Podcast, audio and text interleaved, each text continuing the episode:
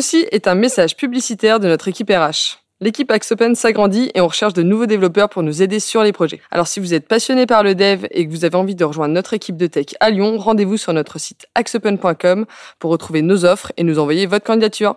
Bonne écoute Salut à toi et bienvenue sur le podcast AxOpen, le podcast qui parle développement et nouvelles technologies. Le tout réalisé par une bande de techos. Allez, c'est parti That's when I decided to hack you. Whoever's in control of the exit nodes is also in control of the traffic, which makes me Salut à tous, on se retrouve aujourd'hui comme tous les ans sous la chaleur de Lyon pour un épisode spécialité. Alors pour fêter les vacances, on a décidé de se détendre un peu et de se lâcher complètement en vous donnant notre avis qualifié 100% mauvaise foi sur les langages de développement, les frameworks et aussi les outils qu'on utilise. Alors certes, euh, sans toutes ces technos, on serait rien autour de la table aujourd'hui parce qu'elles sont vraiment indispensables dans notre quotidien, mais il faut bien reconnaître que parfois, elles nous poussent à bout. Et je vous rassure, euh, aujourd'hui, donc dans ce podcast, vous allez vous allez comprendre, on va être assez haineux, mais à la fin, on finira quand même par un sacré coup de cœur parce qu'on a été euh, il y a pas très longtemps euh, au salon We Are Developer et du coup Thomas ici présent nous racontera un petit peu euh, son expérience. Après, de base, Philippe est tout le temps haineux, donc je pense que ça va pas trop changer pour lui ce podcast. Ah, c'est pour les autres que ça va changer. Du coup, j'ai autour de la table aujourd'hui pour exprimer euh, toutes ces frustrations. Donc Philippe, comme d'habitude. je suis pas haineux, je suis réaliste. Salut Philippe. Il y a aussi Arthur, Hello. il y a Thomas, Salut. il y a Soso Salut. et il y a Alex qui nous fait sa grande première aujourd'hui. Coucou tout le monde. Bienvenue Alex. On va démarrer directement dans le vif du sujet par euh, un fameux euh, grand sujet chez nous, JavaScript. Arthur, JavaScript, les frameworks, qu'est-ce qui t'énerve chez à dire, JS Tout est parfait dans JavaScript, il n'y a aucun souci, on va passer à Java maintenant directement. non, ouais, bah, de toute façon, le plus gros souci à propos de JavaScript, euh, c'est pas vraiment un problème de JavaScript, mais plus euh, la gestion des packages, on en parle T'as vu ça souvent. comme il essaie tout de suite d'être Euh, gentil avec le truc. Non, quoi. non, mais voilà. T'as pas compris le principe du Non, non, podcast. pardon, pardon, pardon. C'est vraiment de la merde. non, mais oui, bah, on en parle souvent le, du gestionnaire de package NPM, qui euh, globalement euh, est, euh, comment dire, euh, ce qu'il est, c'est-à-dire qu'il va, euh, ça va être très compliqué euh, à débugger, ça va être très compliqué si vous avez des packages qui fonctionnent pas, vous il va vous récupérer plein de choses dont vous n'avez pas forcément besoin, mais qui sont obligatoires entre guillemets pour le package, et on a un peu du mal à gérer tout ce qu'il y a là-dedans. Et surtout quand on commence, on va installer tout ce qu'on nous dit sur Internet, un petit peu euh, comme quand on, lance des scripts, on va installer et en fait on sait pas ce qu'on installe, euh, on va pas forcément les enlever, etc. Et euh, Parce que toi, ça te paraît cohérent que pour démarrer une application, on télécharge un module de 2 à 3 gigas, quoi? Peut-être pas, Non, mais quand tu la packages ton application, ensuite elle fait 50 kilos, donc tu t'en fous au final. Moi je m'en fous d'avoir une application qui prend 2 gigas sur mon poste de travail si à la fin elle est optimisée ou pas. Euh, ou pas. Parce que pour le coup, euh, il y a Oui. aussi la partie accessibilité, la partie référencement, il y a tout ça qui Oui, sont pas du tout voilà. gérés euh, dans les frameworks. Après si tu utilises un framework JS type Angular, tu t'intéresses pas au SEO par exemple, au référencement parce que tu peux pas avoir de référencement avec de l'Angular. Donc euh, voilà. Mais oui, oui, non, mais je, je, je conçois, je conçois, je conçois. Mais Non, euh, après, il y a quand même, enfin, genre sur le JavaScript, t'as quand même pas vraiment de, de débugger, t'as pas de manière de vraiment voir ce qui se passe. Bah, en vrai, si tu as un débugger dans le sens où tu peux mettre des points d'arrêt sur Node euh, ou sur Angular, tu peux foutre tes points d'arrêt dans ton navigateur. euh, ou pour du Node, tu peux mettre tes points d'arrêt sur ton serveur. Donc tu peux utiliser un débugger. Euh, mais tu l'utilises? Non, mais Bah parce voilà. que j'en ai pas besoin, je code parfaitement bien. Ouais. le, le console log. non mais voilà. Euh, pour, euh, c'est vrai que pour, pour- par contre pour tout ce qui est du profiler, euh, on a du coup pour les pour tout ce qui est navigateur, euh, les profilers de navigateur qui nous donnent un petit peu la hipstack, euh, tout ça. Euh, mais pour Node, c'est vrai que c'est un peu plus compliqué. On n'a pas d'outils un peu comme JProfiler qu'on peut avoir en Java où on a vraiment euh, tout qui est qui est affiché, etc. Donc c'est un peu plus compliqué de ce côté-là. Euh, même si euh, Node permet d'avoir un- une sorte de, de petit fichier de profiling euh, quand vous lancez votre application qui vous dit globalement là où il passe le plus de temps, mais c'est sûr que c'est beaucoup moins poussé qu'un Java qui permet d'avoir la totalité de la RAM utilisée, enfin vraiment des trucs exceptionnels.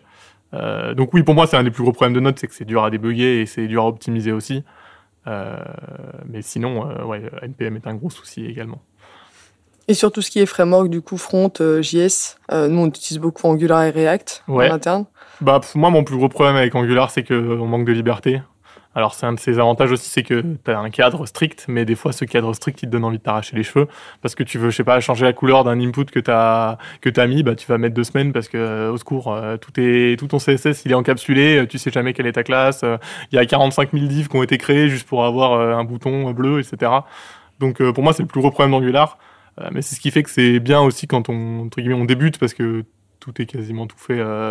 Euh, tout se fait correctement, tu as ton cadre, tu peux pas trop en sortir. Euh, mais quand tu connais un petit peu plus comment fonctionne euh, et quand tu as envie vraiment de mettre les mains dans le cambouis, euh, tu t'arraches les cheveux pour faire, euh, pour modifier un peu, peu- un peu plus euh, profondément. Euh, et c'est pour ça que je préfère React parce que c'est beaucoup plus libre. En même temps, cette liberté, ça t'amène moins de features. Euh, mon plus gros problème avec React, c'est euh, qu'il n'y a pas de gestion de formulaire euh, intégré, un peu comme avec un NG model euh, en Angular. Il n'y a pas de gestion de two-way binding euh, natif, donc tu es obligé un peu de faire toutes tes, toutes tes gestions de formulaire à la main. Et, euh, et pour React, le gros problème aussi, c'est le cycle de vie des composants et des renders qui sont très difficiles à, à comprendre et à optimiser correctement. Puis t'as deux projets React, ils sont tous faits différemment. quoi. Oui, et t'as- bah, vu que t'as pas de cadre, tu fais, tu fais vraiment euh, beaucoup. Tu peux faire tout ce que tu veux et tu peux aussi faire des trucs horribles. euh, mais ça, c'est le problème de JavaScript, c'est que c'est très libre. C'est que tout est typé euh, dynamiquement. euh, toutes les coercions de type sont faites par JavaScript et du coup, tu peux, si tu fais n'importe quoi, faire n'importe quoi. Euh, mais il y a TypeScript qui est arrivé pour euh, un peu euh, recadrer tout ça. D'ailleurs, tu peux faire du React en TypeScript, euh, ce que je conseille carrément. Mais voilà, pour tout ce qui est euh, tout ce qui cadre du projet, l'hierarchie et tout, euh, Angular te laisse pas le choix. React, tu peux faire ce que tu veux et c'est sa force et sa faiblesse en même temps. Pour moi. Ça, et, et on va peut-être franchir la barre du quart d'heure pour compiler les applications aussi. Ça, c'est quand même le, le sommet, quoi. Oui, oui, après, oui, oui, oui. Ça dépend. Non, hein. tout- un mec de JavaScript, ça lui paraît normal de compiler une application, genre web, en un quart d'heure, quoi. Genre, tu Bah, lances. euh, Angular, je suis d'accord. React, non, je suis pas d'accord. Il n'y a, Ouais. pas de- y a pas de temps de compilation. euh, Angular, c'est de pire en pire. Oui, Angular, c'est horrible. hein. Ça dépend surtout des composants que tu rajoutes. Et la plupart du bon. temps, en fait, les gars, ils rajoutent des composants euh, pour formater une date, alors qu'on peut très bien mettre base, un pipe. Tu compiles pas en moins de 5 minutes. hein. Oh, Même ah, sur des archives puissantes et tout. Ouais, un Hello World. Ouais, c'est ça. Non, mais c'est parce que tu as le AOT, tu as, le truc qui fait qu'il va précompiler toute ton appli en, en avance, que tu pas forcément dans React, et c'est pour ça que React compile plus rapidement. Mm. Mais si tu, si tu fais ton application Java en natif, à mon avis, tu vas y passer 40 minutes aussi à le compiler. Mm. Soit tu prends un peu plus de temps pour que ton. On sait pas, parce que personne n'a jamais Ouais. réussi à compiler une On est application Java native. Moi, j'ai essayé, ça a pris 5 heures, c'est jamais allé au bout. Euh, On arrive sur Java, on, on arrive, ça arrive. attendez, attendez. J'allais dire, tiens, en parlant de Java, parce que je pense qu'on peut. Oui, T'as- bah. T'as quand même assez craché sur JavaScript, ça t'a fait assez mal au cœur. Ouais, Ah, moi, j'ai du mal, hein, moi. Il a avec- craché Avec de la réserve, quand même. On va passer à Java, Philippe. Je sais que t'adores Java, Alors, mais moi, moi j'adore tu trouves Java. bien mais... des défauts. Ouais, c'est ça. Il y, a plein, il y a plein de défauts dans Java. Java, déjà, c'est un langage qui a été à penser il y a, il y a 20 ans ou 25 ans. La syntaxe, elle est quand même pas, elle est pas toujours ouf, quoi. Même si tu vas me vendre que maintenant il y a Kotlin et tout, mais euh, c'est un peu euh, Ah, je veux pas te le vendre. un encart sur une jambe de bois. c'est vrai que c'est euh, aujourd'hui il y a Kotlin, même s'il y a beaucoup de gens qui s'arrachent les cheveux sur Kotlin euh, avec Spring Boot, Ouais. principalement. Euh, Après, euh, le problème de Java, c'est que alors c'est- leur force, c'est qu'ils déprécient jamais vraiment les choses. Mais euh, du coup, euh, pour faire une date en Java, tu as 40 000 manières de faire, et c'est absolument pas clair la bonne manière de faire. Après, euh, Java, le défaut principal que je vois, c'est que en termes pour démarrer un projet Java, on en discute souvent avec Arthur. euh, si t'es pas, si t'as pas fait 10 ans de Java, tu démarres pas un projet. Quoi. Ouais, c'est ça. Enfin, il faut. euh, Tu prends pas un framework, euh, jamais. Même moi, je sais pas lancer une appli Java, quoi. Personne, euh, personne ne sait compiler une pauvre classe Java parce qu'en fait c'est super compliqué de le faire et dès que vous avez trois classes il faut un IDE parce que voilà. donc c'est Mm. sûr que c'est lourd. Mais après, tu prends systématiquement un Spring Boot ou quelque chose comme ça, non? Oui, tu prends toujours un Spring Boot mais tu veux dire, il te faut un IDE, il te faut un truc. La, ba- la barre d'entrée de Mm. Java elle est compliquée. J'ai envie de dire heureusement qu'aujourd'hui il y a Spring Boot. Parce qu'à l'époque, quand il y avait Wildfly et JBoss, euh, Ouais. aller entrer dans le standalone. Non c'est sûr. non mais la barre d'entrée en Java elle est, elle est beaucoup plus élevée euh, et des fois on se demande pourquoi on se fait chier avec autant de autant de trucs quoi. Mm.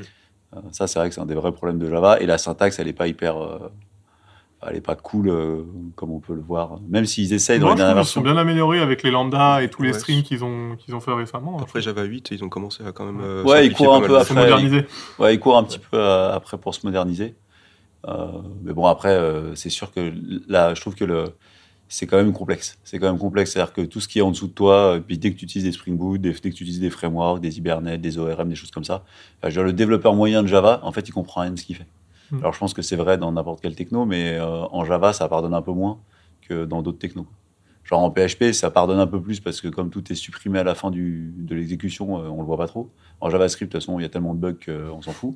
Mais, euh, mais globalement, globalement, ça pardonne peu le Java. Ça pardonne peu et du coup, je trouve que c'est une techno qui est un peu dure. Je sais pas ce que tu en penses, euh, Thomas, tu as d'autres critiques à faire, mais Bah, pour rester dans le Java, on peut parler d'Android, puisque la base d'Android, c'est quand même Java. Et euh, là, c'est pareil, euh, sur Android, c'est un peu lourd, euh, l'utilisation de Java. Alors, je peux dériver en parlant de, plutôt de l'aspect Android que de l'aspect Java, mais c'est vrai que bah, les développements, aujourd'hui, on passe plus par Kotlin, mais avant, et c'est encore beaucoup le cas aujourd'hui, c'était uniquement du Java pour faire de l'Android. Et, euh, et les développements Android, c'est quand même euh, très compliqué, surtout au niveau Mm. de, tout ce qui est vu, où on passe par du XML, ce qui est un des rares frameworks à faire ça en fait. Euh, quand on fait de l'Android, toutes les vues sont écrites en XML. On a Android Studio, donc l'IDE qui est la seule en fait pour faire de l'Android. Essaye de simplifier un peu les choses, mais c'est vrai qu'on on est toujours sur une base qui est quand même très lourde pour ce qu'on veut faire. Là où, euh, bah, si on veut faire du web ou même euh, du développement sur iOS, c'est quand même un peu plus facile à prendre en main. Et euh, c'est vrai que il y a des choses qui sont encore là sur Android, qu'ils essayent de changer maintenant avec Kotlin, mais, mais qui sont bah, très lourdes. Et, je trouve que c'est des points d'amélioration qu'on n'a pas tellement encore aujourd'hui. Ouais, je vais rajouter un truc, c'est que dans ce podcast, on confond volontiers la techno Java et les frameworks comme on a fait sur JavaScript, parce qu'en fait, dans la vraie vie, on utilise, enfin, on pourrait critiquer Java en termes de langage de développement, mais en fait, on n'utilise jamais euh, Java pur. Quoi. Hmm. On utilise toujours- donc, on mélange volontiers euh, les, la critique, parce que finalement, Java, c'est, on peut l'assimiler à tout ce qu'on tourne autour des, des frameworks là-dessus. Hmm. Et euh, comme tu dis, euh, sur, euh, sur Android, on fait pas de Java pur, ça n'existe pas. En fait, on fait du Java avec, avec l'IDE qui nous permet de le faire et tout ça. Quoi. Après, à l'époque, enfin pour le coup, ils utilisaient les XML justement pour retranscrire le Java, pour retranscrire la vue en Java derrière. Donc c'est pour ça qu'il y avait, euh, c'était du pur Java sur Android. Aujourd'hui, avec Kotlin, euh, c'est plus tout à fait la même chose. C'est une retranscription de, de- du, du Java. Donc c'est- Mais il y a d'autres exemples pour construire des vues. Par exemple, euh, un exemple concret qu'on est toujours amené à faire, c'est euh, quand on a une liste, qu'on veut modifier un peu le contenu de la liste Mhm. en, en HTML, même dans tous les frameworks JavaScript classiques. euh, c'est très simple à faire parce qu'on définit en HTML notre contenu et puis on le duplique. Enfin, le, le framework va le dupliquer autant de fois qu'on a besoin. Euh, en Android, on va devoir euh, définir le squelette de la liste et après on va devoir définir tout un tas d'objets euh, compliqués pour juste dire que là on a une image, là on a un texte avec un texte dessous. Et le résultat à la fin est hyper simple, mais on a euh, 30 classes pour arriver à le faire et c'est hyper compliqué. Et Ouais. ça, c'est un truc qui n'a pas beaucoup changé avec le temps, par Finalement, exemple. finalement, sur Angular, ils ont repris la même chose. Donc, ils en fait, on recrée des composants, le composant d'un item et le composant de la liste. en Mais, ouais, mais la notion d'adapteur, tu vois que les, les débutants permet de ont, binder, en fait, ont du mal un peu à prendre en main. euh, c'est hyper compliqué, alors que sur Angular, c'est quand même assez simple. Enfin, tu fais ton composant, tu as une ligne de, de HTML. Ah, je suis d'accord, quand tout un projet Android, t'as envie de pleurer. Non, mais Alex, vrai. je suis d'accord qu'Angular reprend des... par moi, mais oui. An- An- Angular reprend des, des, des bouts, mais en fait, c'est c'est un peu entre guillemets de la logique que tu as une liste avec des éléments dedans, mais en, en, en Java, en Android, si tu veux faire ça, faut que tu aies un adapteur, faut que tu réécrives les listeners, faut que tu réécrives comment tu vas gérer ta liste, dans quel sens elle est, quel, quel item va être affiché, combien t'en affiches, quand est-ce que tu scrolles et tout. Enfin, tu dois tout réécrire à chaque fois, quoi. Alors que tu pourrais juste donner un item et il se débrouille avec, en fait. C'est vrai que développer euh, sur Android, c'est quand même un peu imbuvable, surtout quand on parle de taille d'écran, etc. Là où on va développer une application, par exemple sur Swift, vu qu'il y a trois téléphones qui existent et qui, qui se courent après, on va pouvoir facilement gérer les tailles d'écran. Là, sur Android, on a euh, plus de 100 000 euh, périphériques qui existent, que ce soit en auto, euh, TV ou autre. Et puis maintenant, ça est pliable aussi. Et ouais, maintenant, et, euh, gérer toutes ces tailles d'écran, c'est ouais, c'est- ça devient imbuvable. puis on n'a pas forcément le, le téléphone en question avec, parce que Google met à disposition euh, ses téléphones en émulateur, mais euh, si tu veux travailler sur Samsung ou, euh, ou d'autres constructeurs, il faut que tu aies le téléphone, sinon bah, tu as juste la taille d'écran, mais ça Après, représente alors, pas le device. quoi. euh, Ça marche jamais, en fait, en vrai. Ça marche jamais-. Il y a même des subtilités parce qu'une fois on a développé une, une application qui utilisait l'appareil photo et entre un Samsung et un c'était quoi C'était un LG. En fait, il y avait l'orientation qui n'était pas c'était pareil. Mhm. Donc tu avais un 90 degrés automatique sur euh, Samsung et sur euh, sur euh, LG c'était 0 degré. Donc euh, fi- finalement euh, ton, ta, photo n'était jamais euh, au bon endroit. encore que les émulateurs, maintenant, ils ont quand même pas mal évolué, parce que tu peux faire beaucoup plus de trucs dans l'émulateur, genre te déplacer dans une caméra pour euh, tester plusieurs angles ou ce genre de trucs, ou même scanner des QR codes juste avec l'émulateur, ce qui n'était pas le cas avant. Et, mais même si au final, tu as toujours des cas où Ouais, mais tu es obligé de tester sur le, le device final. Quoi. Pour l'émulateur, tu as vu ce qu'il fallait prendre? Il fallait télécharger un émulateur basé sur. euh, C'était quoi? C'était euh, un truc de virtualisation pour pouvoir justement prendre la puissance de ta, de ta machine à, à bon escient, alors qu'il y avait normalement l'émulateur de, euh, d'Android Studio qui permettait de le faire. Mm. Et il, a, il, m'a- il marchait jamais. Ah, ouais, c'est un peu ce qu'on est en train de dire, c'est avec Java, euh, tu commences déjà à lancer ton IDE, tu as perdu 4 Go de RAM sur ta machine, et après tu peux commencer à dev. c'est ça le Ah oui, oui. On parlait aussi des profilers euh, sur Android Studio. Le profiler, euh, c'est très dur de le lancer sur l'émulateur sans faire planter le truc. hein. En même temps, l'émulateur, il prend 16 Go de RAM, donc euh, Ouais, avec ton IDE clair. qui en prend 4, ton Java qui en prend 2. T'as intérêt Ah à bah, avoir c'est sûr que. Node.js, t'as 2 gigas dans le Node module, mais euh, tu peux Mais au éditer moins, ton fichier texte avec un éditeur de texte. Quoi. Exactement. La morale de l'histoire, c'est quand tu fais du Java, il faut avoir au moins 32 Go de. Ouais, quand tu fais du Java, il faut avoir un peu de perf.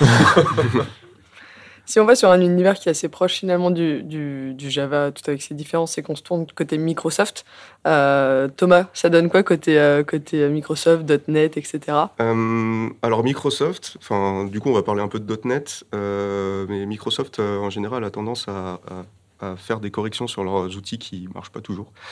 Mais, euh, mais ça c'est un problème de Microsoft en général et pas de .NET. Euh, mais du coup euh, pour parler de .NET, euh, alors il y a deux, deux choses à évoquer, c'est .NET Framework et .NET Core. Jusqu'à présent, on développait beaucoup en .NET Framework, qui est en vrai, enfin, qui est l'outil .NET qui embarque tout, donc qui est très lourd, alors qu'on n'a pas forcément besoin de toutes les fonctionnalités. Et .NET Framework a aussi l'inconvénient de ne pas être libre, enfin c'est propriétaire. C'est gratuit mais propriétaire Microsoft. Du coup, la communauté a pas forcément son mot à dire s'il y a des choses à changer dessus, euh, parce que c'est Microsoft qui décide au final. Et du coup, pour résoudre en partie le problème, ils ont créé .NET Core, qui euh, est une version libre et beaucoup plus allégée de .NET Framework. Euh, du coup, qui a beaucoup plus d'avantages. Euh, bah, déjà, pour la légèreté, et puis on n'embarque pas un milliard d'outils qu'on n'a pas besoin pour, pour faire nos applis. Mais du coup, quand ils ont passé .NET Core, bah, tous ceux qui voulaient passer sur .NET Core, il fallait migrer leur projet .NET Framework, ce qui a causé euh, pas mal de problèmes, parce que c'était pas juste une version allégée, ils ont aussi retravaillé pas mal de choses. Ah bah, c'est de la réécriture. Euh, c'est pas que de la réécriture, justement. Enfin, si, non, oui, mais gère toi quand tu, quand tu veux migrer de l'un à l'autre, tu totalement. réécris quoi. C'est ça. En fait, euh, sur papier, tu te dis, bah, ils ont enlevé des trucs, donc en fait, on a juste euh, la Mm. même chose, mais en allégé.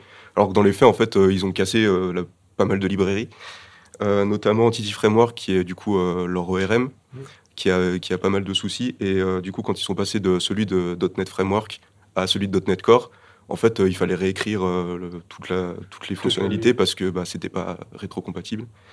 Et, euh, et du coup, ouais, c'est un, c'est un des soucis avec, euh, avec ça, c'est que en fait, euh, bah, le nouvel outil est bien, mais si on veut passer dessus, il faut réécrire l'appli alors qu'on est dans le même langage et la même techno. Et du puis, coup. euh, ce qui est pourri aussi, quand même, c'est qu'il n'y a aucun outil de debugging qui fonctionne. Quoi. Genre, t'as pas de profiler, t'es obligé de te battre avec des, des vieilles lignes de commande. euh, Mm. tout C'est vrai que sur. Java, ouais, on a quand même pas mal d'outils qui permettent de débugger très facilement et d'étudier la mémoire. Et sur .NET, on a moins ça. C'est aussi un reproche qui est fait à .NET, c'est que pour tout ce qui est fuite mémoire, ce genre de choses, c'est plus dur de trouver la cause exacte Mm. parce qu'on a moins de façons de le tracer. Et euh, il y a un autre aspect que j'ai noté. Et puis euh, Visual Studio. Ouais, Enfin, après, il y Si a des fans. parle des hein. IDE, Il y a- il y, a oui. des fans, mais euh, il y a des fans de Visual Studio. Il y a des hérétiques. Ouais. mais euh, moi, Visual Studio, euh, c'est lourd, quoi.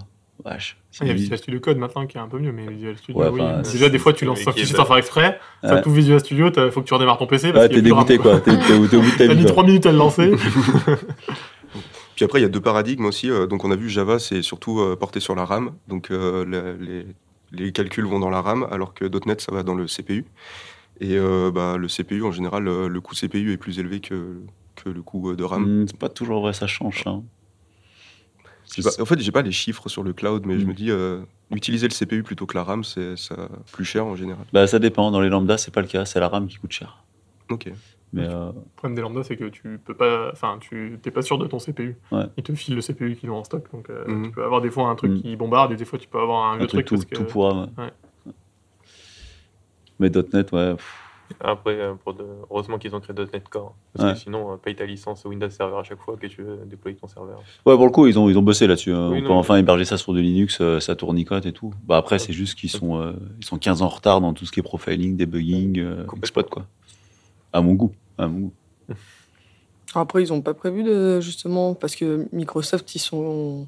Ces dix dernières années, ils ont fait vachement d'efforts quand même sur tous ces trucs-là, effectivement, mais. euh, En fait, tu as beaucoup de. Enfin, vu que ça reste l'environnement Microsoft, si tu pars du principe que quand tu fais du .NET, tu vas sur Azure, euh, Azure va te proposer tous les outils dont tu as besoin. Mais après, euh, si t'es pas sur Azure avec du .NET, euh, c'est plus compliqué. Je pense. Ouais, c'est un peu, c'est un- c'est quand même un peu, un peu plus compliqué, quoi. Mais bon, ils progressent, hein, c'est sûr, ils Mm. progressent, quoi. Mais euh, je trouve que c'est aussi lourd que Java et t'as pas le même niveau de d'outillage que dans Java, ouais. quoi. Après, c'est plus cadré aussi. Je pense que t'as moins de liberté sur. Sur enfin, t'as moins de. En Java, c'est comme dans JavaScript ou dans ce genre de truc, t'as un milliard de librairies toutes pourries. En .NET, les librairies, elles sont un peu mieux maintenues parce qu'il y a quand même des gens. euh, c'est plutôt des professionnels. Du coup, c'est plus quali derrière. Ouais, et, c'est euh, un peu, les, les librairies sont, ça va moins vite, mais c'est un peu plus quali que ce que tu peux trouver ailleurs. Tu prends moins de risques. Après, tu peux toujours trouver ta DLL euh, pourrie euh, à droite à gauche. Ouais. Ton idée Qualls, tu peux le trouver, je pense. en Non, on, fait une blague avec Arthur parce que je lui disais que sur, euh, on pourrait faire un pari euh, dans, en JavaScript si tu faisais une librairie qui faisait un equals. Bah, je suis sûr que tu peux la publier sur le NPM et que ça va être utilisé par des milliers et de milliers de gens parce qu'en JavaScript, personne ne sait jamais coder, donc euh, tout le monde utilise des librairies. Mais il veut pas me croire. Non, mais si, si, on On va taper is equal sur NPM, il y a 10 librairies Il y a- qui le font nom est equals. mort, hein. Ouais, je t'ai dit, il y en a qui ont utilisé une librairie juste pour formater des dates. Donc, euh, Mais je pense Mais en Java, tu peux pas le faire, ça. faut appeler ça, faut appeler ça true equals et on le lance. Euh, Pour l'anecdote, pour l'anecdote, il y, a- y a un mec qui a fait euh, une librairie qui s'appelle isEven et isOdd pour euh, dire si un nombre est pair ou impair. Et euh, mais c'était juste pour la blague et sa librairie en fait elle fait juste des if-else de toutes les possibilités. Non. Et, euh, et du coup c'est une librairie qui fait 100 MO mais que tu peux installer avec NPM. il a fait ça pour la blague mais euh, du coup euh, voilà elle est vraiment maintenue et il y a des il y a des push, pull requests. Il rajoute des chiffres à la fin. Parce qu'il le fait à la main en fait ils veulent pas euh, utiliser un script pour écrire un truc. Ouais, il y en a qui ont vraiment- le désespoir. il y en a qui ont du temps. ouais. Ouais, ouais, ouais. On passe à notre univers maintenant. On va passer à l'univers euh, PHP. Soso, c'est pour toi celui-là. On Oui. sait que tu l'aimes. Oui, beaucoup. Mais on a beaucoup de nouveaux euh, stagiaires en général qui leur langage préféré c'est PHP. Mais ils changent vite d'avis. Je pense qu'au bout d'une semaine déjà ils ont changé d'avis. Et euh, bah, comme le dit euh, bien Thomas, c'est vrai qu'avant PHP c'était l'anarchie. Et pour cause, j'ai tout listé. Euh, Déjà avant la version euh, 5.4, il n'y avait pas de programmation orientée objet. Et moi, j'avoue, j'ai appris euh, à coder en direct avec de la programmation orientée objet. Euh, et ils ont aussi des mauvaises performances, mais ce que j'ai vu, c'est que ça s'améliore avec la version 7. Donc, euh, j'ai pas encore eu euh, l'occasion de regarder ça, mais ça ne saurait tarder. Si, ça s'est ça s'est sensiblement amélioré. Ouais, mais pas beaucoup. J'ai l'impression que c'est genre ça va être dans le mieux, mais petit à petit, quoi. Ouais, ça va dans le mieux, quoi. Ouais. C'est comme JavaScript. Mais ça part de loin, va- donc, euh, devenir un y vrai a du langage, chemin à mais faire. Il y a du chemin à faire. Mais il me semble qu'ils sont en train de copier sur Java parce que euh, en PHP 8, on va pouvoir compiler du PHP. Bah, ça, moi, je trouve que ça. Alors, je sais pas, on pourra en échanger, mais excuse-moi, Solveig, je te coupe dans, Vas-y, ta, dans ta euh, critique, mais Philippe. je trouve que j'ai l'impression que tous les langages courent après euh, les autres langages et en Mm. fait, ça devient euh, un espèce de langage unique euh, partout avec les mêmes paradigmes de programmation Mm. partout. Faut faire un seul langage, genre l'espéranto, et Ouais. puis tout le monde prend ce même langage. Non, mais c'est vrai, tu vois, genre. euh, Ouais, genre- ouais, Ouais, non, j'aime bien. Non mais tu sais, genre euh, PHP c'était en mode euh, on peut faire du scripting et c'est super et puis après ils se sont dit c'est quand même chiant de pas avoir de type, on commence à mettre des types. C'est- J'allais en parler, ouais, que euh, c'est faiblement typé et moi, je, enfin, moi, 嗯。Moi, j'aime pas trop, mais Dis-le, après, je sais pas. Java, tu peux le dire. Bah oui, moi, je suis Java, mais euh, je sais pas, toi, t'aimes bien quand il y a pas de typage? Non mais c'est pas moi que tu vas le dire, il faut demander à Arthur. Ah, Arthur, alors? Bah, moi, ça me gêne pas, parce que, Ah ouais en fait en JavaScript c'est hyper intéressant parce que tu vois tu peux partir d'un entier, mettre Ouais. un tableau et te dire non en fait je vais foutre une string dans ma variable. Ouais. Et là c'est cette possibilité, c'est ça qui est beau. c'est ça qui est bon. Parce que la recherche pour débugger, c'est là. Non, mais moi, ça me gêne pas parce qu'à partir du moment où tu, tu sais ce que t'as dans tes tables, dans tes types, tu te débrouilles avec. Mais oui, euh, après, ils ont sorti TypeScript, c'est pas pour, euh, c'est pas pour rien. C'est parce que c'est un typage faible, c'est, ça peut poser des problèmes. Mais il y a plein de langages qui sont typés faiblement. hein. Le Python, c'est typé faiblement. euh, Le Ruby, c'est typé, faiblement. Après, tu as des points d'arrêt dans ce langage en général et en PHP. euh, T'as rien PHP Oui, en PHP, euh, voilà, on va T'as parler pas beaucoup euh, d'outils. euh, J'allais aussi, bah, c'était un de mes points, mais t'as pas beaucoup d'outils de débogage. euh, donc euh, c'est aussi, euh, c'est pour ça que j'ai pas. C'est une blague que j'avais faite à, à Philippe la dernière fois. C'était, euh, c'est le seul langage où tu as une commande pour lui dire de mourir. Tu fais le die. Tu die. Qu'est-ce que j'avais noté Parce qu'on a on fait le tour euh, petit à petit. Euh, ah oui, je voulais parler aussi, bah, pour appuyer euh, mes propos, de l'enquête Stack Overflow qu'ils font euh, tous les ans sur les langages les plus euh, aimés ou les plus redoutés. Et on a bah, PHP euh, qui est en haut du tableau sur les plus redoutés. Bon, ça s'améliore, j'ai l'impression, par rapport à l'année dernière, mais c'est toujours pas ça. C'est quoi le langage le plus aimé Euh, attends, j'ai les stats, je les euh, ai c'est, pris. euh, C'est Rust, je Rust. crois. Rust. Ouais. Euh, il me semble que c'était. Rust. Ouais, c'est ça, c'est Rust. Pas mal Ouais, et ensuite c'est Elixir, ouais. Ouais, je connais pas ça. Je crois que c'est du JS. Et TypeScript, il arrive en quatrième position. Ouais, ouais. Les plus aimés ou les plus détestés Non, le plus aimé. Et toi, ça, ça confirme ce que je dis, c'est-à-dire que plus c'est typé, plus c'est cadré, plus les développeurs finissent par aimer. Bah, moi, j'aime bien. Ouais. Mais c'est moi aussi, tu, démarres, très... tu démarres ta vie en disant ouais j'aime bien les langages faciles d'apprendre, enfin tu vois genre non typés, non balisés où tu peux faire n'importe quoi sans débugger, c'est parce que t'as l'impression d'aller vite. Et puis après tu finis ta vie comme un vieux en disant je vais recoder du, du Ouais. truc avec des types. Après, la différence, c'est que l'avantage du typage fort, euh, quand tu travailles surtout en équipe, c'est que ça t'évite, ça évite aussi tout le monde de faire n'importe Mhm. quoi, que le Mhm. mec arrive dans ta classe et qu'en fait, euh, oh bah tiens, je vais mettre une string dans cette, euh, dans cette variable. Euh, au moins, ça te permet de créer un, un- un cadre qui est global pour tout le monde. Donc, je pense que c'est aussi euh, l'entreprise va se, se dirige de plus en plus vers le typage, enfin, se dirige vers le typage parce que c'est plus simple pour les équipes. Et donc, les langages doivent suivre s'ils veulent, être- s'ils veulent être utilisés. Quoi. Ouais. Oui, je voulais lâcher un petit coup de gueule parce qu'on parle de PHP là, depuis tout à l'heure. Euh, on peut parler de WordPress aussi. Oui. Bah, en fait, j'allais y venir parce que je- moi, PHP, j'ai surtout dû toucher à PHP. C'était une obligation. Je l'ai pas voulu Personne ne veut. parce que euh, Même à l'école, on fait du PHP, mais on veut pas. hein. Oui, oui. Ah, c'est vraiment. Mais c'est euh, c'est à cause de WordPress que, que j'ai dû À mettre cause. les oui à cause oui pas grâce que j'ai dû mettre les mains dans le cambouis. C'est vrai que euh, WordPress euh, mais c'est c'est le reflet de PHP. C'est un peu ça va ensemble en fait. Ils, étaient faits pour je trouve. Il y a des problèmes de sécurité. Il y a des mises à jour qui sont continuelles. Enfin. Mais du coup tu peux avoir des problèmes de compatibilité, de régression. Tu voulais en parler pour autre chose? Euh, pour tout en fait, pour ce qu'il est. Ah oui, tout pour ce qu'il est tout Ah, après, simplement dans euh, sa globalité. oui. Après, si on devait donner. euh, je, je vais défendre WordPress. Putain, Oh, ça fait non. mal de dire ça, mais Philippe, ils ont réussi à gagner vachement de parts de marché parce Oui. que c'est facile, quoi. C'est-à-dire que le moindre lambda, il Oui. fait un install de PHP. T'as pas besoin de savoir coder. oui. C'est sûr Non, que. Un. Ouais, t'as besoin de savoir coder. Quoi. Bah, alors le jour où tu feras ça en Java, tu vois, il fera beau, quoi. Tu vois. Ouais. Non, c'est vrai. Avec Swing. Qu'est-ce qu'il y a? Bah, c'est bien pour euh, les gens non tech, mais euh, pour nous. euh, Ah oui, non, pour nous, c'est un cauchemar. Et euh, d'ailleurs, euh, vous pourrez lire bientôt euh, sur le blog d'Axopen un article à ce sujet euh, que je suis en train de rédiger. Donc, Oh, le- Alexandre, si tu veux y participer, je te ferai relire mes notes. Avec impatience. Le cauchemar WordPress, c'est ça le Le cauchemar. Pourquoi les développeurs n'aiment pas WordPress? Ah, pas mal, on dirait un titre de Topito, c'est pas mal. Ah, Mais euh, on est d'accord, Philippe, qu'il existe aussi la solution Jamstack pour pas prendre WordPress. Ouais, maintenant, est- ça, heureusement, les développeurs, ont, comme ils ont compris qu'on devait faire des sites web, parce que c'était quand même utile, on a enfin inventé les technos un peu plus, Codé. un peu plus codés, quoi. Plus Bah, pour nous, c'est un peu plus fun. Après, je trouve qu'en termes de mise en place, tu vas mettre, euh, bah, notamment avec du Strapi, etc., ça va être Non, mais un mettre, peu mettre plus une. Jamstack dans une petite boîte, c'est compliqué. Hein. Enfin, je veux dire, ouais. euh, Ça demande beaucoup Bah, un peu plus ouais. long, mais moi, j'ai l'impression que c'était quand même pas non plus. euh, Le problème, c'est que enfin, t'as pas- t'as rien qui est, qui préfait, enfin, t'as rien qui est déjà fait, en fait, il faut que tu refasses tout. ouais. Donc, quand t'as des développeurs qui sont rapides, oui, c'est c'est plus simple qu'à mettre en place qu'un WordPress. Non, quoique, c'est hein. pas plus simple. non, non, mais je veux dire. Putain, euh, un WordPress, non, mais je veux euh, dire, en un 5 lambda minutes, qui- t'as un WordPress. un lambda qui fait un un tas de WordPress. bout, mais en 5 minutes, quoi. un- un- quelqu'un qui veut faire un WordPress qui connaît pas WordPress et des développeurs qui vont faire un GetVis Strapi, ce sera plus rapide d'avoir un GetVis Strapi qui marche qu'un WordPress qui marche. Non. Non, Non, WordPress, ça va, ça va très très vite. hein. Non, WordPress, en vrai, euh, tu télécharges le zip, Ouais. Non, mais Oui. je parle pas de tu l'installation. ton. Je te parle d'avoir le site que tu veux à la fin, Mm. qui ressemble à ce que Non, tu mais veux. WordPress, c'est bien si tu, si tu gardes le même thème. Oui, si t'achètes le un même thème, thème et que- tu l'utilises pas, mais dès que tu veux commencer à dev dedans, c'est la mort. Ouais, là, c'est horrible. C'est ce que j'ai fait. Après, général- généralement, tu refais ton propre thème et, euh, et tu repars de zéro avec tes fichiers. Ouais, et là, tu te demandes pourquoi tu as utilisé WordPress parce que ça t'en- ça Ouais, t'ennuie parce que chose. finalement, tu redéveloppes un site. Mm. Euh, Ouais, après, le côté intéressant, c'est le CMS après, tu vois. Quand Mm. tu veux rajouter des nouveaux articles, etc., qui est déjà fait, alors que sur. euh, C'est pour Sur la oui, t'es plus laisser la main après au client pour qu'il puisse euh, administrer son site. euh. les services marketing. Oui. marketing, il peut casser le site et après t'appeler en disant Ah, j'ai tout pété parce que Mm. j'ai mis une image en de bah, 40 mégas.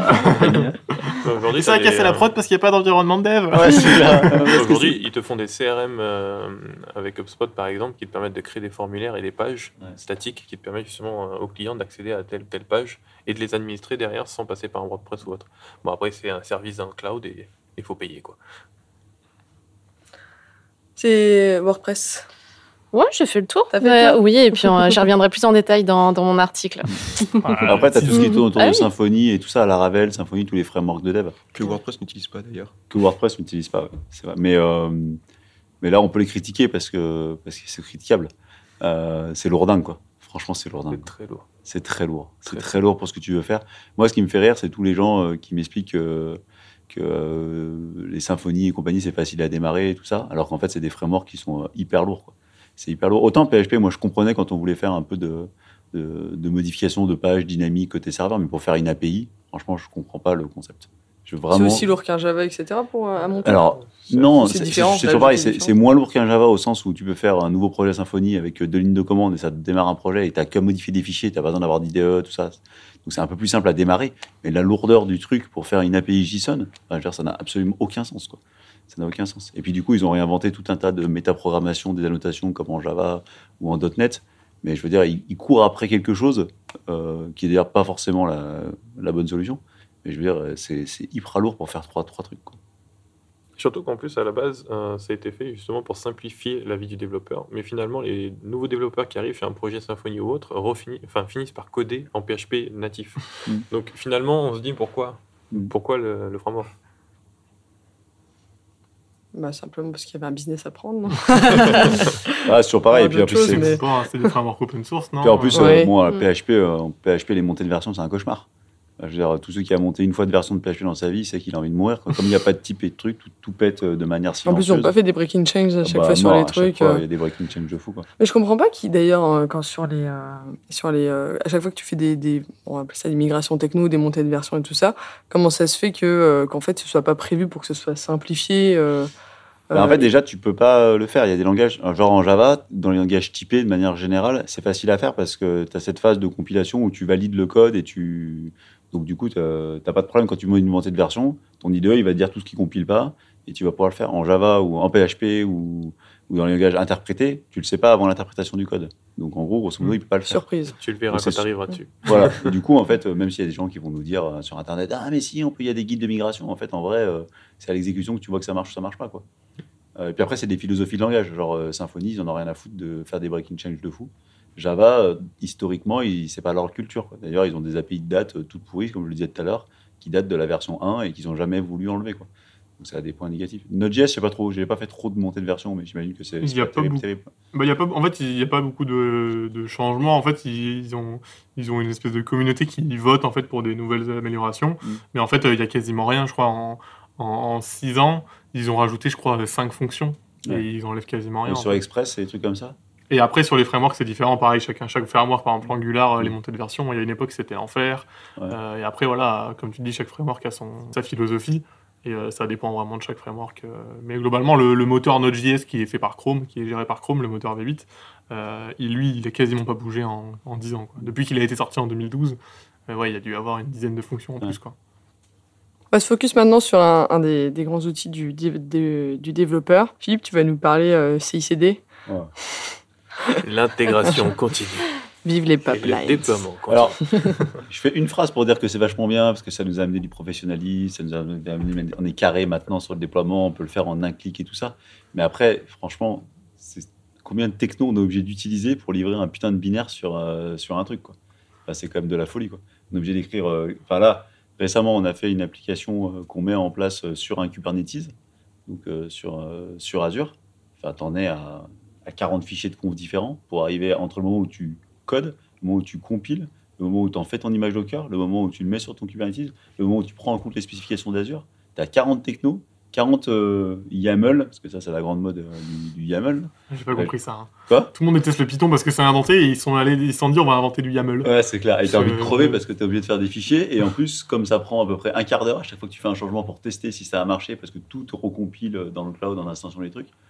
Euh, déjà, c'est hyper compliqué. Écologiquement, c'est quand même hyper discutable de- de- d'instancier des tonnes de. Enfin, je veux dire, là, on en est à un point où des fois, tu changes une virgule et tu es obligé de recompiler tout, tout redéployer les dockers, monter de version dans des registries. Enfin, c'est un truc de fou. quoi. Mais après, une fois que tu as fait tes fichiers euh, de conf et que tu as automatisé un petit peu tout, tu pas juste à refaire Ouais, une un clic ça pour ça que ça... Non, ça marche. Ouais. C'est bien. Et- Non, mais c'est juste que quand tu Ça fais un projet de 100 jours de développement, par exemple, tu mets 15 jours à faire ça. Donc ça fait C'est 15% énorme. de ton projet, c'est juste pour faire en sorte que tu puisses cliquer et que ça déploie. Et qu'on me dise pas que c'est facile et que c'est rapide, parce qu'en Ah fait, c'est euh, horrible. c'est pas testable.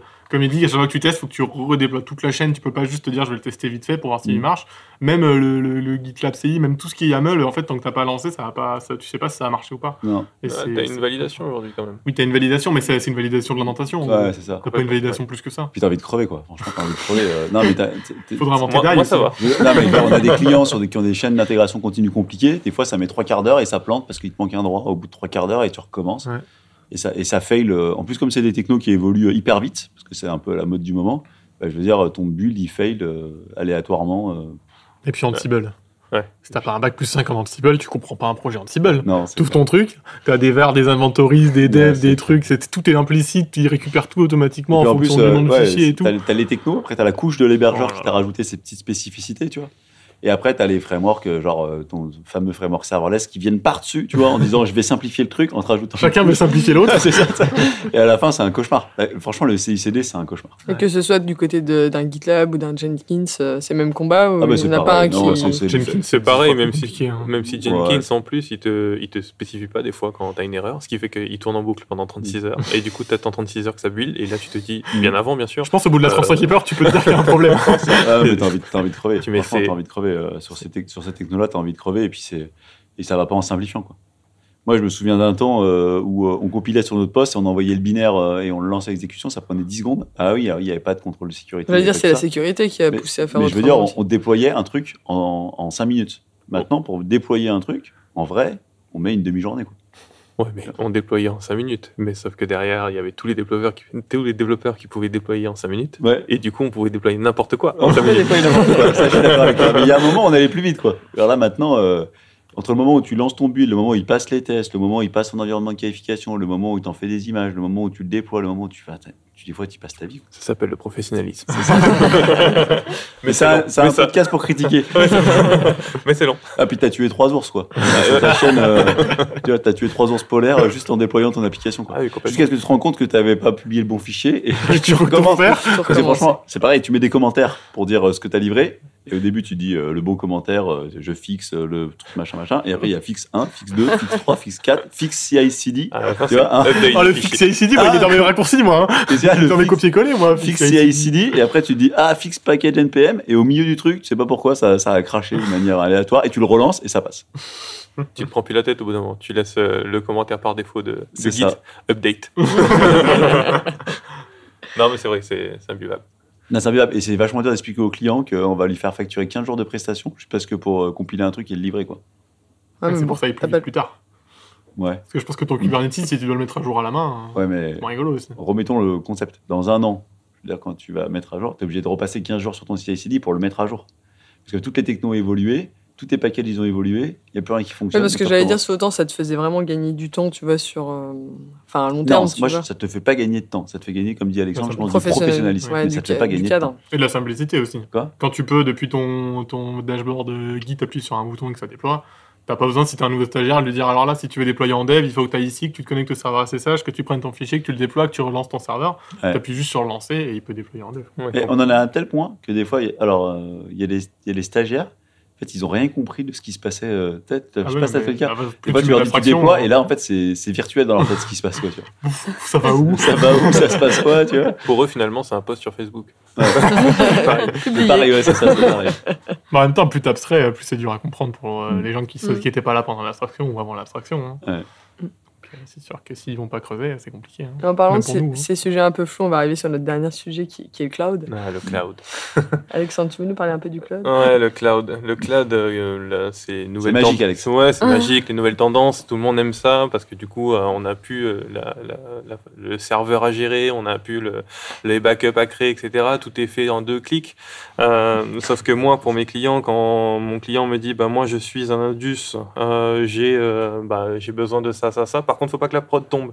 Ouais, et ben le cloud, on l'oublie parce que finalement, euh, il va falloir installer les serveurs sur place, etc. Et là, le cloud, il n'en pas du tout en compte parce qu'on va pas créer des VPN. Internet, il n'y a plus, bah, il y a plus de, il y a plus de prod.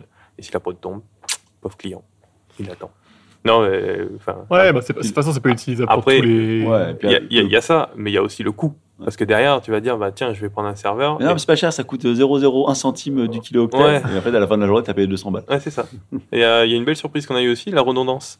Dès qu'on va mettre de la redondance, par exemple, sur des fichiers, eh ben, ils nous disent euh, Ouais, c'est pas cher, c'est ça, c'est ça. Et finalement, à la fin du mois, tu te retrouves à 500 balles, juste pour un compte de stockage sur Azure, par exemple, avec de la redondance. Ouais, puis je trouve la plus grosse escroquerie, c'est de faire croire que c'est simple. Ouais. Fait, oui, c'est simple de faire une pauvre VM euh, ou un pauvre service en trois clics sur l'interface. Mais comme tu dis, en fait, en vrai, tu fais jamais ça. Mm. Tu le fais par le pipeline CI/CD, tu le fais par des trucs comme ça. Et là, c'est hyper compliqué. Ouais, en vrai, le cloud, c'est, il faut, il faut s'y connaître. Ouais. Il faut avoir déjà euh, connu un peu l'infra. Il faut connaître les couches. euh, là, je vais parler un peu chinois, mais il faut connaître le modèle aussi. Il est très important. C'est la base de l'informatique pour ceux qui Et puis après, il faut faire un master en droit AWS Voilà. pour réussir à déployer un truc. Un master en mathématiques pour réussir à calculer combien ça va te coûter à la fin ça. de ton mois euh, parce qu'il y a 45 000 services. Ça, ça, on fait tous la même chose. On dit aux clients, ça va coûter environ 1000 avec plus ou moins Franchement, entre 50%. 10 et 10 000 euros. le, gros problème, c'est là, aujourd'hui, euh, AWS a créé une calculatrice, etc. Non, mais c'est du Ah, bullshit. Mais- ah, même si- Azure, ils en ont une depuis un petit moment. Ouais, mais mais- bullshit. Le problème, c'est que ça, ça te demande de rentrer des hypothèses dont on a Ouais, absolument le nombre de requêtes que par, euh, par mois. Complètement. Ouais, le nombre de débits que tu vas avoir, t'en sais rien. Moi, moi, en OVH il a rien. planté, par exemple, euh, enfin, il avait brûlé même carrément. Ils ont les termes. Euh, Utilisons les termes. Euh, les clients étaient paniqués. On leur a dit bah nous, on commence à tout migrer sur Azure, AWS. Ok, ça nous coûte combien? Oui. oui, ça, Ça sera mieux. ce sera mieux. Ça, on aura une sécurité. Ah, mais leur OVH, il a brûlé et ils n'avaient plus rien. Ouais, bah, ils avaient pas rien. Hum, À part l'opacité sur, euh, du coup, sur les coûts, il y a des, euh, notamment AWS, Azure, il y a des- enfin, c'est complexe du coup. euh, Bah, c'est complexe parce qu'en fait, c'est toujours pareil. Tu as 99% du service qui est vachement bien fait et tu as le 1% que Dont besoin. tu n'as pas accès et c'est toujours le truc qui te bloque et qui passe ta vie. Quoi. Genre, euh, tu peux utiliser un service, nous on utilisait récemment des conteneurs instance sur Azure, ça se passe super bien jusqu'à ce que tu, tu veux faire un truc un tout petit peu personnalisé et en fait dans la vraie vie tu veux toujours faire un tout petit peu personnalisé et bah là tu es bloqué. Et là quand tu es bloqué, tu es bloqué de chez bloqué. quoi. Ouais. T'as pas accès aux couches basses et tu... Nous, on, on se basait là sur les, euh, les images Docker. Mm. euh, C'était euh, Alpine. Et finalement, il n'y avait pas les fontes à l'intérieur. Mm. Et tu en avais besoin pour pouvoir générer un certain fichier euh, PDF ou autre. Et vu que tu n'as pas de fonte, bah, tu es obligé d'aller. enfin, tu, tu prends déjà trois heures à comprendre que c'était à cause des fontes. et après, il faut que tu ailles générer ton fichier euh, avec euh, les, les bons APK qu'il faut pour pouvoir avoir tes fontes. Quoi. Le truc où tu te dis, tu, tu, tu, tu te le dis pas généralement quand tu es en IaaS et que tu as le serveur complet Debian installé. Je je dirais que maintenant, le, le, le coût, le coût de, bah, du CI/CD d'Azure, enfin, c'est c'est prohibitif dans les projets. hein. Maintenant, euh, en vrai, euh, j'ai l'impression que des fois, on passe euh, 50% du temps à développer et 50% du temps à essayer de faire développer, déployer, euh, faire fonctionner le truc. quoi. Le métier a bien changé. Et puis en plus, en plus, la vérité, c'est que ces services évoluent tellement rapidement que de la manière dont tu fais aujourd'hui, tu n'es même pas sûr que dans un an, euh, ça soit encore maintenu. Il faut que tu fasses comme ça. Quoi. Ah oui, non, c'est sûr. hein. À chaque fois que je retourne sur AWS, j'ai un truc mieux à faire que la dernière fois. hein. je peux toujours mieux faire. hein. Je pourrais refaire mes infras toutes les, tous les ans, je pense. Ouais, hein. c'est clair. Bah, à un moment donné, ça va bien se stabiliser. Parce que là, c'est des... enfin, c'est quand même relativement encore récent. J'imagine qu'à un moment donné, c'est comme euh, tes, tes frameworks que tu utilises à fond. Enfin, à un moment donné, tu arrives un peu au plafond de ce qui se fait, non? Je sais pas, hein, pour avoir fait des salons, euh, ouais, le salon ouvert développeurs, où Thomas en parlera, euh, je veux dire, on n'est pas à la fin de, de l'évolution du truc. Quoi. Ouais, ils veulent encore Il y a pousser. toujours Attention, une le natif arrive, Il y a toujours Le une natif arrive. non, mais il y a toujours, Arrive euh, il y a pas. toujours un nouveau truc, la nouvelle techno qui simplifie le problème qui a été créé par le truc d'avant. Enfin, je veux dire, euh, Non, mais c'est vrai. qui fait abstraction à Qui fait abstraction du truc d'avant. et en fait, euh, c'est vrai que, non, mais franchement, on peut en parler, mais genre les Kubernetes et compagnie et autres services de- d'orchestration de, conteneurs et tout ça, bah, je c'est sûr, pour un développeur lambda, c'est imbitable. Parce qu'il faut avoir compris. euh, Enfin, avoir compris ce que c'est qu'une VM, faut avoir compris euh, ce que c'est qu'un Docker, ce que c'est du réseau, euh, ce que c'est des, des- des- un orchestrateur, euh, À, à comment d'avoir communiquer toutes des les Docker couches. entre eux, qu'est-ce qu'il y a? À moins d'avoir toutes les couches. ah ouais, du coup, du coup, en fait, ça, ça crée des bugs, mais genre euh, improbables. Et Tu crées de la complexité tu finalement. crées une complexité de fou, et du coup, ça te fait en sorte que des fois, bah, tu fais des missions d'expertise où tu factures. Alors nous, ça nous va, on facture, hein, mais genre où tu, c'est normal que le client comprenne rien. Quoi. À un moment, euh, c'est tellement compliqué que c'est normal. Bah, quand tu vois qu'un développeur lambda comprend pas, euh, comment tu veux qu'un client qui n'ait pas en fait Ouais. cette notion euh, informatique te dise bah ouais ok ça, ça me va, je comprends ce que vous dites. Euh, Non, il va dire euh, pff, Voilà, euh, ouais, Parce que déjà, juste au niveau du langage, tu as déjà une couche d'abstra- d'abstraction qu'on n'avait pas euh, il y a quelques années. Euh, quand euh, on faisait du C, euh, qu'on apprenait des pointeurs, euh, ça nous semblait euh, incompréhensible au début. Et en fait, après, euh, tu passes au Java, tu dis bah, c'est trop bien, on n'a plus à gérer ça. Mais du coup, quand tu as un problème là-dessus, tu sais plus pourquoi. non, tu sais plus pourquoi. Et euh, donc, on a déjà cette couche d'abstraction qui nous enlève toute la partie mémoire quasiment sur les langages récents. Et, euh, et donc, euh, ça, euh, posé sur euh, un cloud avec euh, 15 autres couches d'abstraction qui sont euh, matérielles et, Et après, tu arrives à des cas où tu as des clients, euh, on a le cas avec Thomas qui t'appelle, il a 50 clients, il utilise 10 gigas de RAM par instance, et ça lui paraît normal, tu vois. Parce qu'il n'a plus aucune notion de la réalité. Ouais, c'est ça. Donc une notion. Et du coup, euh, Mm. Pour, euh, moi, chez un client, juste pour déposer un fichier, un, un- un- une application Java, on met directement de base du 4 Go de mémoire, on, on part Ouais. direct sur des 5, 4, allez, 4 CPU. On se dit non, il faut, il faut charger, il faut charger, alors qu'au final, euh, il n'y a pas grand-chose. Il y a une, petite API qui fait un appel à une requête. Il n'y a pas grand-chose. Merci du coup à tous pour, euh, pour votre avis haineux sur toutes ces technos qu'on aime quand Je même, trouve qu'on était quand même bienveillants. Ouais. Oui, comme toujours. personne n'a crié. on va finir quand même sur une. je me suis retenu. hein. Ouais, J'ai vu, Philippe, que t'étais un peu rouge, mais ça va aller. Ça on en reparle après. Alors, on n'a pas parlé de C'est talent. clair. Ce, ce C'est sera, n'a pas parlé de talent. ce, ce sera en off. Ah non. Parce qu'on est reparti On pour peut deux heures. Ah, c'est- mais Talent, ça marche hyper bien. Il faut juste avoir 128 gigas de RAM et lancer, avant, lancer ton IDE avant d'aller prendre son café et espérer que t'aies pas plus de 3 flux dans l'IDE.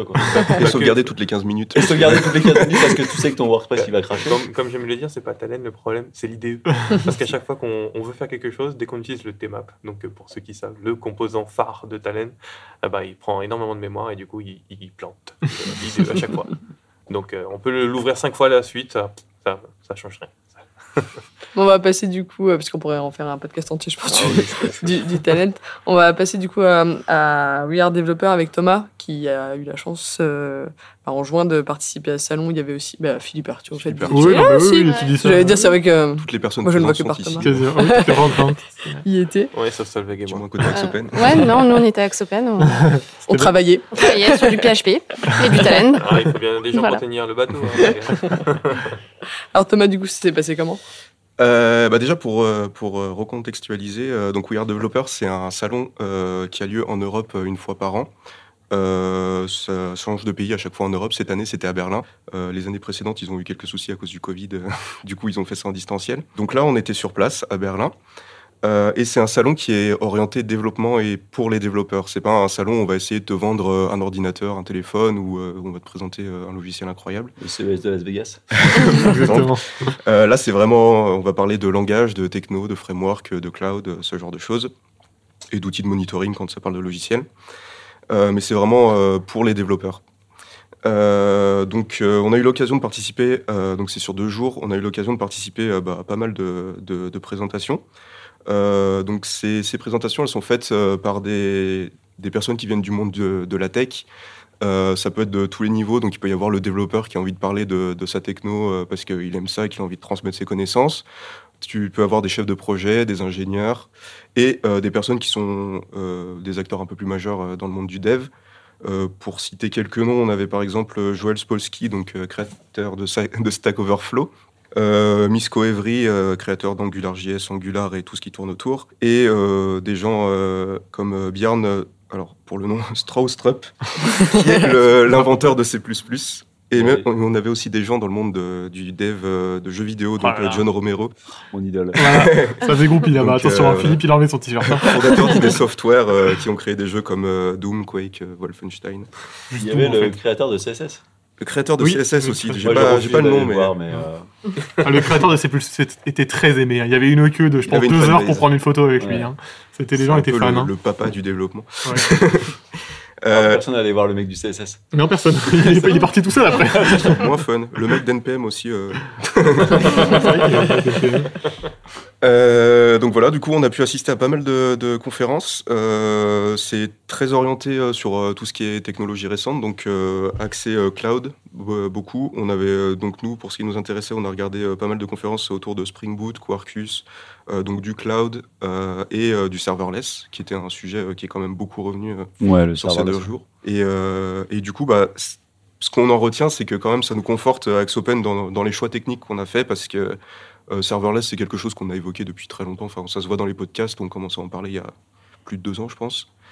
Et, euh, et du coup, bah, c'est un sujet aujourd'hui euh, qui est de plus en plus populaire. Et euh, vraiment, les, la plupart des conférences qui parlaient de cloud, elles évoquaient forcément à un moment donné le serverless. Et, euh, et donc, euh, ce qu'on constate, c'est que bah, c'est une techno qui est, qui est encore euh, de plus en plus mis en avant et qui est pas prêt de s'arrêter maintenant. Enfin, Et même, on sent que les frameworks en eux-mêmes vont vers le serverless dans, Ouais. le, dans le sens où vraiment Mhm. Spring Boot veut faire du natif, euh, Quarkus veut faire du natif, tout le monde veut faire du natif pour pouvoir aller dans le Oui, serverless. Quand on parle de natif, on parle de compilation native. Oui. C'est-à-dire, en gros, on arrête cette espèce d'interprétation du langage euh, at runtime. qui Euh, prend énormément de temps Ouais, à lancer. Just in time euh, qu'on a en Java, on veut le passer en ahead of time, euh, Mhm. comme on peut avoir sur, sur plein de technos. Mais ça, c'est, je pense que ça fera l'objet de podcast. Aujourd'hui, c'est pas encore complètement sec comme techno. Ceux qui ont tenté de compiler du Spring Boot natif le savent. Euh, mais ça va devenir, euh, ça va devenir le standard. Euh, .NET y arrive plutôt bien pour le coup, euh, Ouais. assez rapidement. Mais, ça va devenir le natif dans, enfin le, le truc euh, hype de ces prochains six mois, un an là-dessus. Mhm. Je crois que Spring Boot, il nous disait qu'ils étaient c'est-à-dire, av- enfin, available pour tout le monde, genre fin d'année. Donc ça va aller, ça va aller très, très vite. maintenant. Ah bah carrément, si t'as déjà les changements à prévoir et qu'on Mm. va pouvoir commencer à tester les trucs. euh, Bah, C'était un, des- c'était un des développeurs de Spring Boot qui nous en avait parlé Ouais, euh, ouais, pour c'était- la nouvelle version de Spring euh, Boot qui est Un des mecs les plus drôles euh, que Il- j'ai vu en conférence. Sa conférence était exceptionnelle, c'était un one-man show. Ouais. Ah euh, C'est génial quand t'as des bons speakers Ah comme ouais, ça, ouais, ils c'était- t'embarquent. euh, Euh, ça va bien avec le podcast de Nœud parce que dans, je pense dans les cinq premières minutes, il a critiqué PHP. Ah ouais, Et direct. toute la, toute la salle a applaudi. Ah ouais, Donc, c'était euh, euh, innovation. Euh. euh, zéro conférence PHP euh, à We Are Dev, il faut Oui. le savoir. Bon. En tout cas, on sera bien présent l'année prochaine. Ouais, c'est c'est un événement du coup qui vaut vraiment le coup pour. C'est- ouais, euh. Bah, franchement, c'est c'est là qu'on voit les tendances, je pense, et que se dessinent les tendances aussi. euh. Et puis, pour le coup, c'est vrai que c'est un des seuls salons qui est pas marketing, c'est-à-dire qu'il n'y a pas de gens qui essaient de vous vendre des trucs. C'est vraiment des gars de tech. Il y avait pas mal de trucs sur la blockchain aussi, mais ça, on- c'est pas du sujet qui nous intéresse, donc Non. euh, on n'est pas Mhm. forcément allé voir. Et c'est plutôt vraiment du coup que pour les développeurs, Ouais. si euh, les, les gens qui sont euh, qui tournent autour de type euh, des chefs de projet, etc. C'est. Bah, trop loin. Il y a une partie recrutement, mais qui n'est pas directement intégrée au salon. Et puis après, quand on te montre un logiciel, c'est des outils de, moni- de monitoring, par Mm. exemple. C'est des choses qui te servent en tant que dev et pas en tant que client final. Et puis même pour les boîtes qui sont pas tech, je pense notamment, il y avait Ikea qui nous présentait leur nouveau produit, mais en fait, ils nous présentaient leur nouveau produit qui était un- quelque chose de réalité augmentée. Et en fait, ils nous présentaient le produit côté tech, ils nous disaient pas, regardez, on peut mettre des, des, des meubles, ils nous disaient, regardez comment c'est fait, etc. Mm. Vraiment, tout est C'est axé vraiment côté très tech. orienté tech. Même, euh. même les choses, euh, par exemple, il y avait euh, des, des, des- des tirages au sort pour des jeux, etc. On gagnait des trucs tech avec, il y avait des overboards et tout. Enfin, t'avais pas des trucs où ils étaient juste là pour te montrer, oh, regardez, on a fait un site web qui permet de louer des voitures. C'était vraiment regarder comment est fait le site web plutôt. Mhm. Et c'était vraiment intéressant. Ouais, euh, bah, c'est chouette, c'est agréable quand c'est comme ça. Mm. Et le prochain, du coup, il est prévu. euh, on a la ville ou pas encore? Je crois Euh, pas du tout. pas à ma connaissance. Euh, Après, c'est généralement, je sais qu'il y en a eu un à Vienne, par exemple, un à Barcelone, si je dis pas de bêtises. C'est toujours des pays d'Europe, donc à mon avis, ça, ça fait des cycles. Yes. Bon, bah, on se donne rendez-vous l'année prochaine pour, pour une nouvelle édition, du coup. Mm. Bon, bah, merci à tous pour, pour vos avis, vos retours d'expérience aujourd'hui. On, on vous dit bah, bonnes vacances là, pour ceux qui, qui en prennent. Et puis, bah, on se retrouve à la rentrée pour de nouvelles aventures. Salut, salut Bonnes vacances Salut. Bonnes vacances. Salut